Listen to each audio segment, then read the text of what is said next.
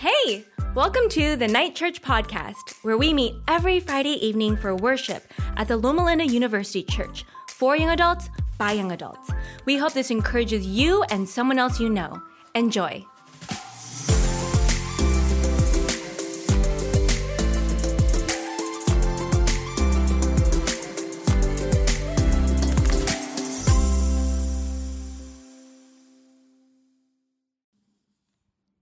On, Praxis? How you guys doing? My name is Matt. For those of you uh, who are new this summer, I've been gone this summer too. So, uh, my name is Matt, and uh, it's been a pleasure serving this community. Really excited to be here tonight to share what God has put on my heart. We're studying uh, the book of Revelation, which can be kind of challenging to understand. Um, so, uh, tonight we're going to be studying something called the seven trumpets. So, I'm going to start with prayer, and then we'll get into it. Does that sound good? All right, let's pray. Heavenly Father, God, thank you for this day. Thank you for the gift of life. Thank you, Lord, for the Sabbath, a day that we can rest in your presence. God, I ask for a special blessing tonight upon this place, upon me, that you would speak through me, that these words may pierce into our souls, and that you may convict us, that you may show us your truth and show us who you are. In Jesus' name I pray. Amen. So, during one of my shifts uh, this past year, uh, for those of you who were here last week, Carl kind of asked me a question about procedures. I, I recently graduated from residency here at Loma Linda, and so I, I work as an ER doctor. And uh, one of my one of my shifts is ER nurses right here. Shout out.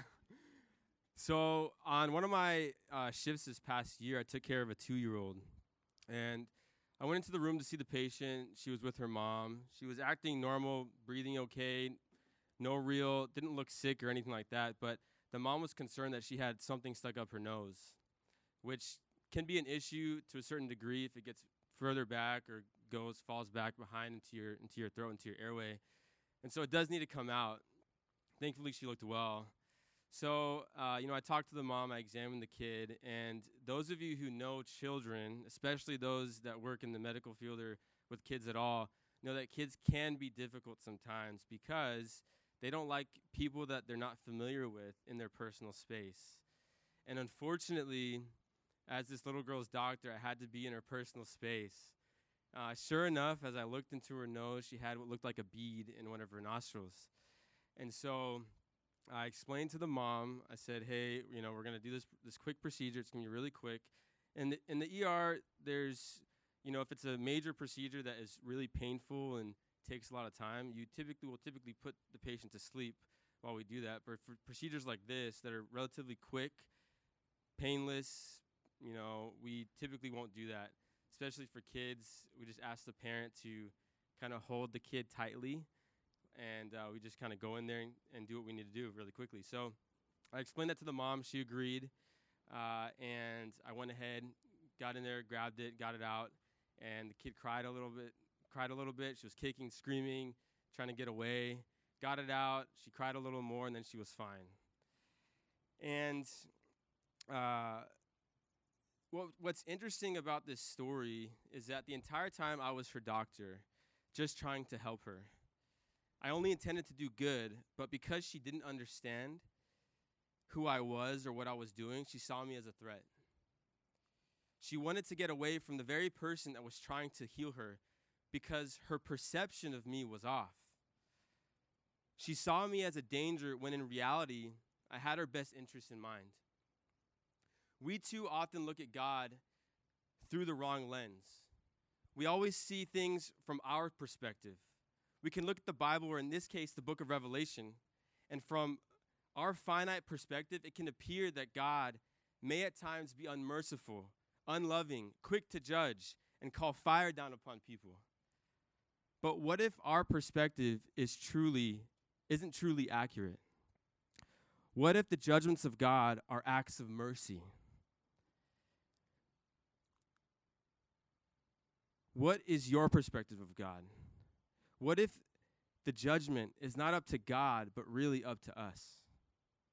Is he an angry tyrant ready to judge the earth, or is he a merciful God that pours his love endlessly on humanity? How, your perce- how you perceive God affects your decision to follow him or not. in the next 20 minutes, I'm going to explain how Revelation 8 through 11 shows us a perception of God that you will not want to walk away from. Revelation 8 through 11 is the vision of the seven trumpets. In order to understand the seven trumpets, it is essential to understand why the vision was given. Revelation 8 3 through 5 says this. and another angel came and stood at the altar with a golden censer, and he was given much incense to offer with the prayers of all the saints on the golden altar before the, the throne. And the smoke of the incense with the prayers of the saints rose before God from the hand of the angel. Then the angel took the censer and filled it with fire from the altar and threw it on the earth. And there were peals of thunder, rumblings, flashes of lightning, and an earthquake. So, what are the saints praying about in this text? If we go to Revelation 6:10, it says this that the saints this is what the saints are saying in more depth.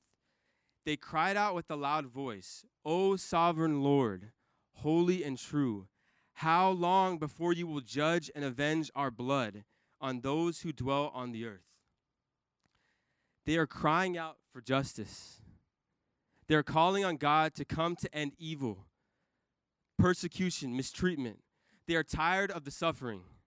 They want justice. Then look at Revelation 8 5. It says that from the altar, fire comes down to the earth. This is judgment language. We see examples of this in the Old Testament with Sodom and Gomorrah, the city being destroyed with fire. So we have these few verses before the seven trumpets, creating a scene where God's faithful are crying for justice, and God's response is judgment. Then we immediately are presented with the blowing of the trumpets. Now, trumpets in Scripture have been used for multiple reasons. Some include the blowing of trumpets as an act of war. For example, when Gideon and his 300 men, um, the blowing of the trumpets initiated this, this attack on the Midianites that they won, or trumpets being used at the end of the sanctuary service. But we also see trumpets being used to warn of the coming of judgments. An example of this would be in Joshua 6, where God specifically warned the city of Jericho by blowing of trumpets that the walls would come down. This helps us understand that the seven trumpets are seven judgments on those who have rejected God and this is in response to the prayers of the suffering saints. Then the rest of Revelation 8 and 9 is the vision of, this, of trumpets 1 through 6 and what they mean. And chapter 10 and part of 11 is a time period in between the sixth and the seventh trumpet. It's called an interlude. Then the seventh trumpet is essentially the end or just prior to the second coming of Jesus. So is God sending judgments unto the wicked because he is angry or hates them? Contrary to popular belief, I don't believe he is.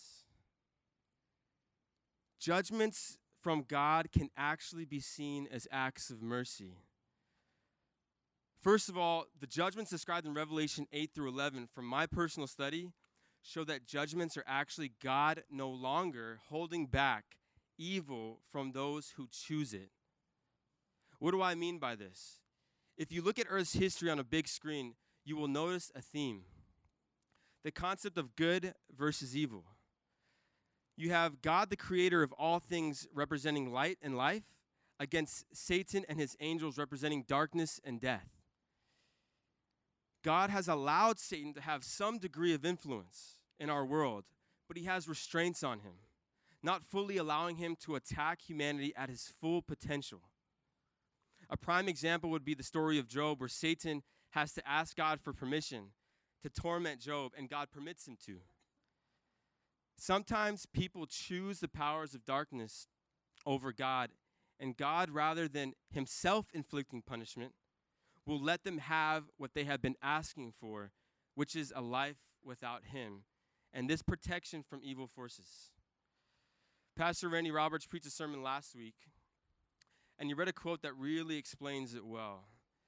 It was this concept that the bad things that happen to people in, the, in Revelation are divinely permitted by God, but not commissioned by Him. God isn't causing these judgments, but rather He is allowing them to happen. The real cause is Satan. These judgments have purpose to them as well. Not only are they God responding to His faithful followers, but His purpose is that they will lead those in rebellion to repentance. We have seen God over and over again use judgments to help people see their need for Him. God's judgments can actually be acts of mercy. Let me explain what I mean. I recently saw th- I recently saw this reel on Instagram, and the caption was something like, "He had no clue what would happen." You already know something sus is gonna come up. You know what I mean? So, so it was this guy at this beach in Florida. Obviously, it's a Florida man. It has to be and and this guy is digging this trench from this one large body of water. I don't know if it was a lake or a river or what it was, some some large body of water to the ocean. And he started off just a few inches, a few inches deep and wide. And more people started gathering around. There's water flowing through it, so he went a little deeper. And those of you who know how water works, water actually has a lot of power once it starts get when it once it starts to get going. And the um, the next scene on the on the reel is essentially what this little this little trench that he had dug out turned into was a raging rapid about 15 to 20 feet wide, destroying the beach. I actually have a photo of it. I don't know if you guys can see. Um, that's the start on the left, and that's what it turned into on the right. Do you see the difference? And at this time, the police showed up, and, and I'm sure this guy was filled with regret after realizing to see the consequences of his small decision. In the same way, the wicked may not realize how broken they are until it is made completely obvious. They may not realize the path they are on until the, they taste the pangs of their decisions. God's judgment is like Him allowing the water of the consequences of evil to rage in our lives so that we can see ourselves and turn to Him for safety. Said another way, God, out of respect for humanity, may get to a point where He allows the world to experience the full weight of the evil it has chosen. This is not God trying to vindicate Himself, but rather Him allowing people to have the freedom to choose and, and live the, with the consequences of their choices. It shows the deep respect God has for human free will while allowing for the potential to grow through the consequences of their choices. The judgments of God also allow for the individual to see the seriousness of sin. When God al- allows people to experience the evil of sin, it shows them the destruction, the destructive nature of sin and reveals the need for redemption. This can lead to a greater appreciation for God's grace and mercy, causing individuals to turn to Him for forgiveness and healing. These judgments are not about a raging God wanting to take his anger out on humanity, but rather divine acts of mercy, helping the lost see how empty and hopeless life is without Jesus. So you may ask, how is it possible to find grace? to be saved during a time when judgments are in action. Look at the text. Right after the sixth trumpet as has been blown, it says this in chapter 9, 20 through 21. The rest of mankind who were not killed by these plagues did not repent of their works of their hands, nor give up worshiping of demons and idols of gold and silver and bronze and stone and wood, which cannot see or hear or walk. Nor did they repent of their of their murders or their sorceries or their sexual immorality, immorality or their thefts. What does the text say? What does the text say they didn't do? Can anyone tell me?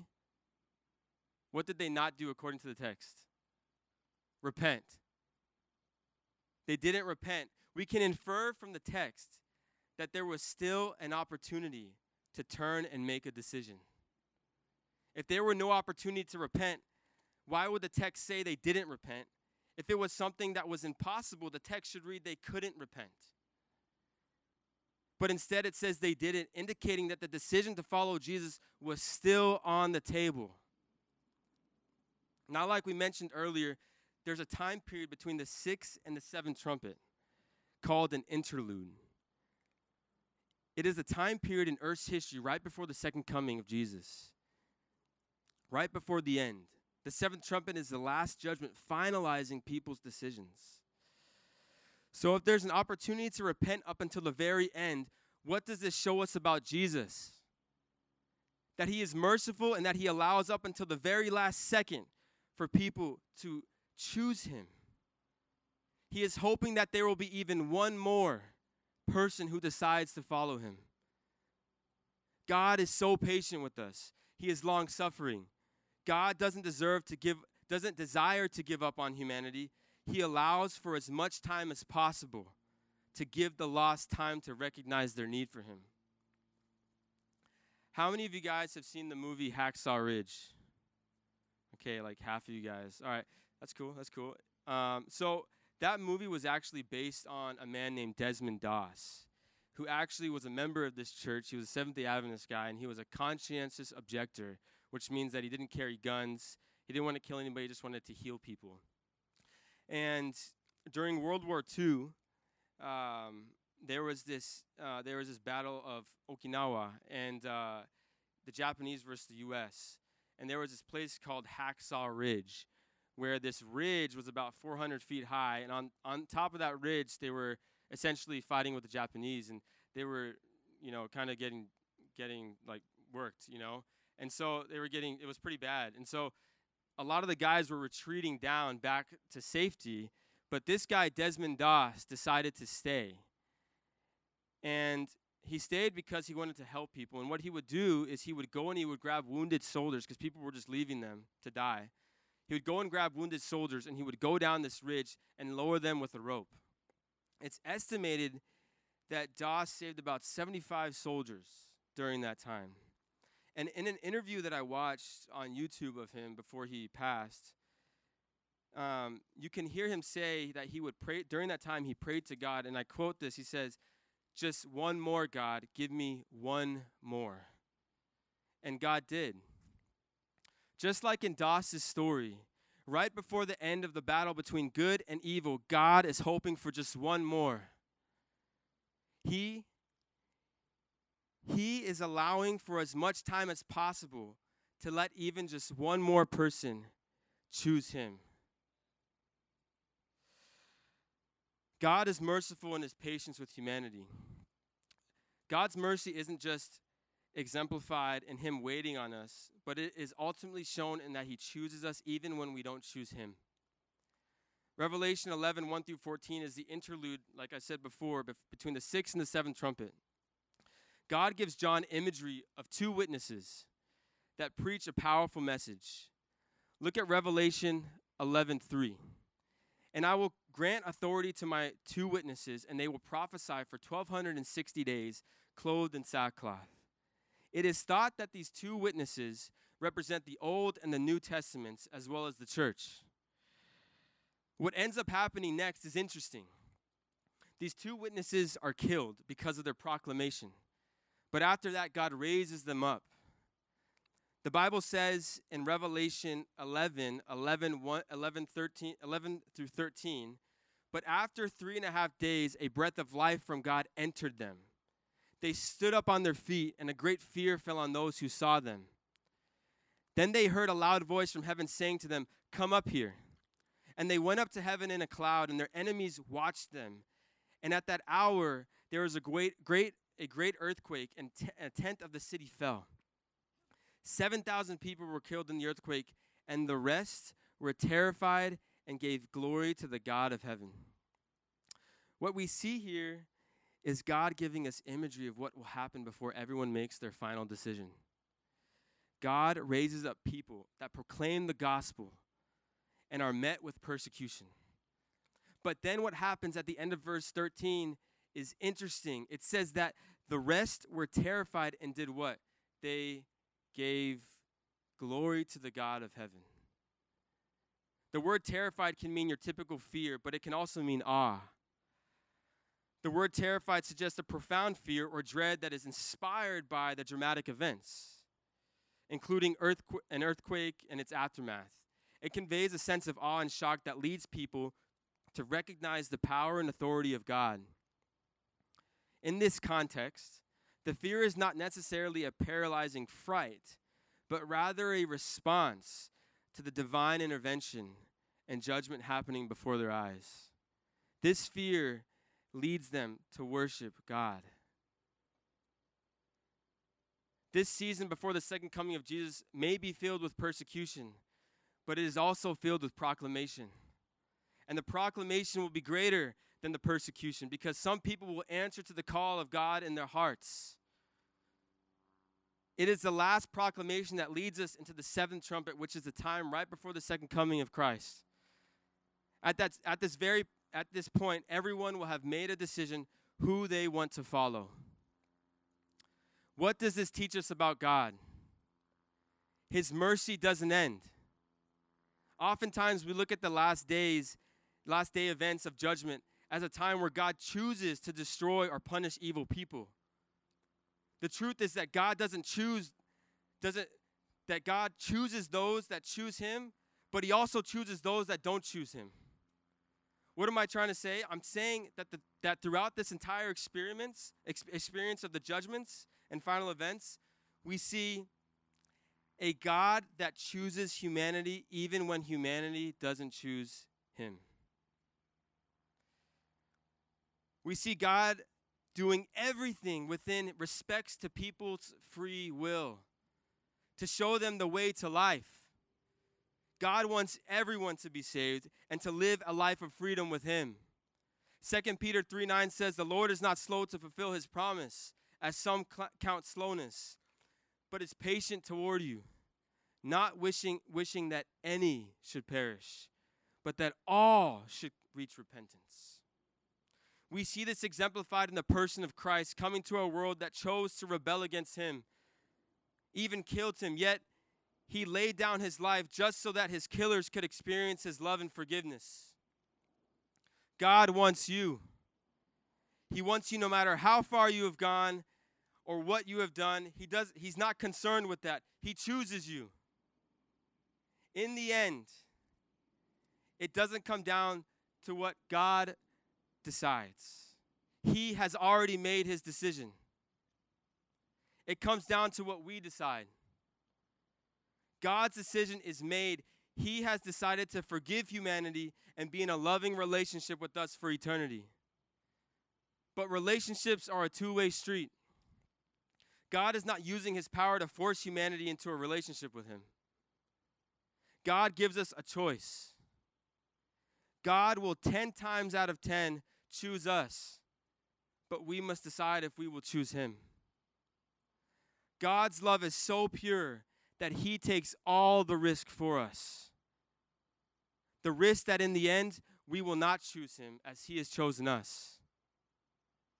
In the end, in the end, God's mercy doesn't end for the wicked.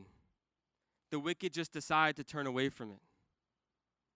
God always chooses mercy. Always.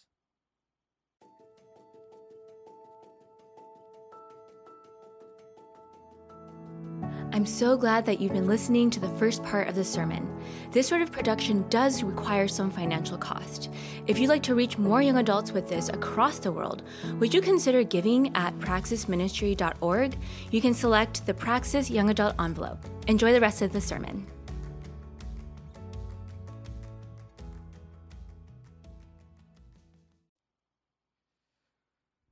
Sometimes uh, in the emergency department, patients will leave um, before their treatment is completed.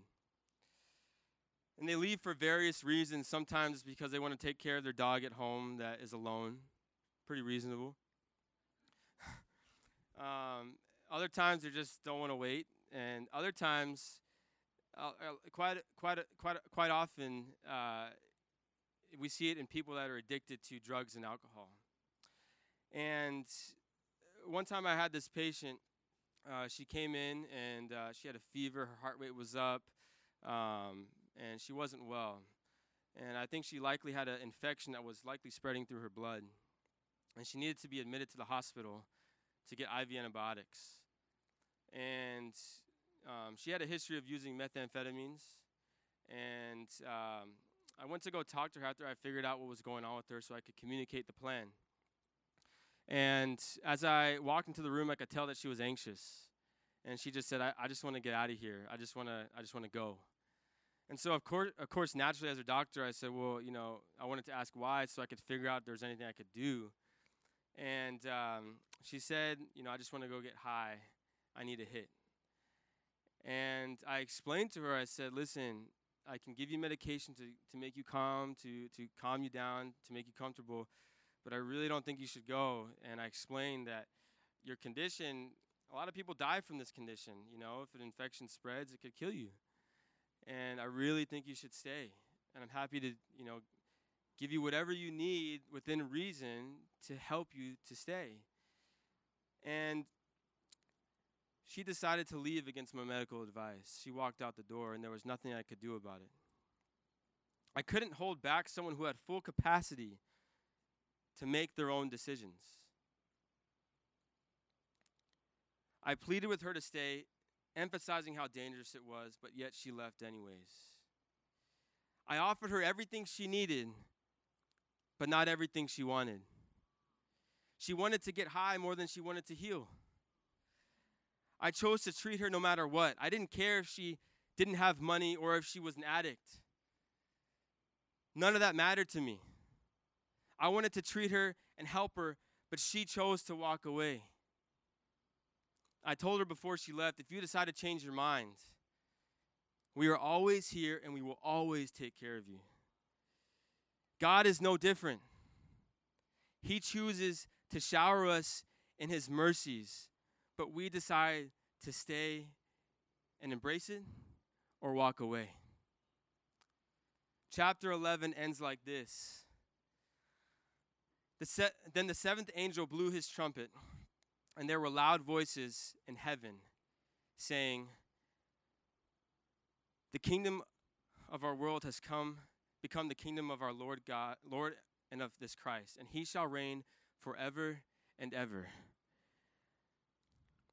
And the 24 elders who sit on their thrones before God fell on their faces and worshiped God, saying, We give thanks to you, Lord God Almighty, who is and who was, for you have taken your great power and began to reign. The nations raged, but your wrath came, and the time for the dead to be judged, and for rewarding your servants the prophets and the saints, and those who fear your name, both small and great, and for destroying the destroyers of the earth. I'm going to invite my good friends Sam and Andrew to come up. Uh, they have something special for you guys, and I'm going to have them play in the background. But I just want to say this in the end, there will be two groups of people those that accept the mercy of Jesus and those that reject it. The honest truth about the end of time is that it really is up to you. Maybe you're afraid that there won't be enough time or that you won't be ready. It's not about time. God gives you the time you need. Or maybe you're scared, asking yourself, Will I be good enough to make it? It's not about God deciding if you're good enough or not. No, God has already chosen you. His plan is for you to live with Him forever. What it comes down to in the end is what you want. The only thing preventing you from fully experiencing the mercy of God is you. In the end, the question won't be, is God merciful, merciful enough? But rather, do we want His mercy? You and I will determine our own destiny. Jesus came to this earth and died because he has already chosen you, and there's nothing you can do to change his decision. So, praxis tonight, I ask you, will you choose him?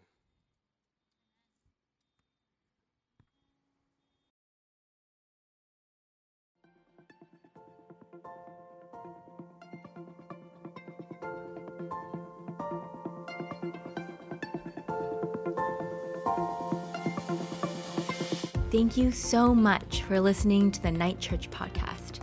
We hope you've been blessed by this sermon, and if you have, maybe you can share this with a friend.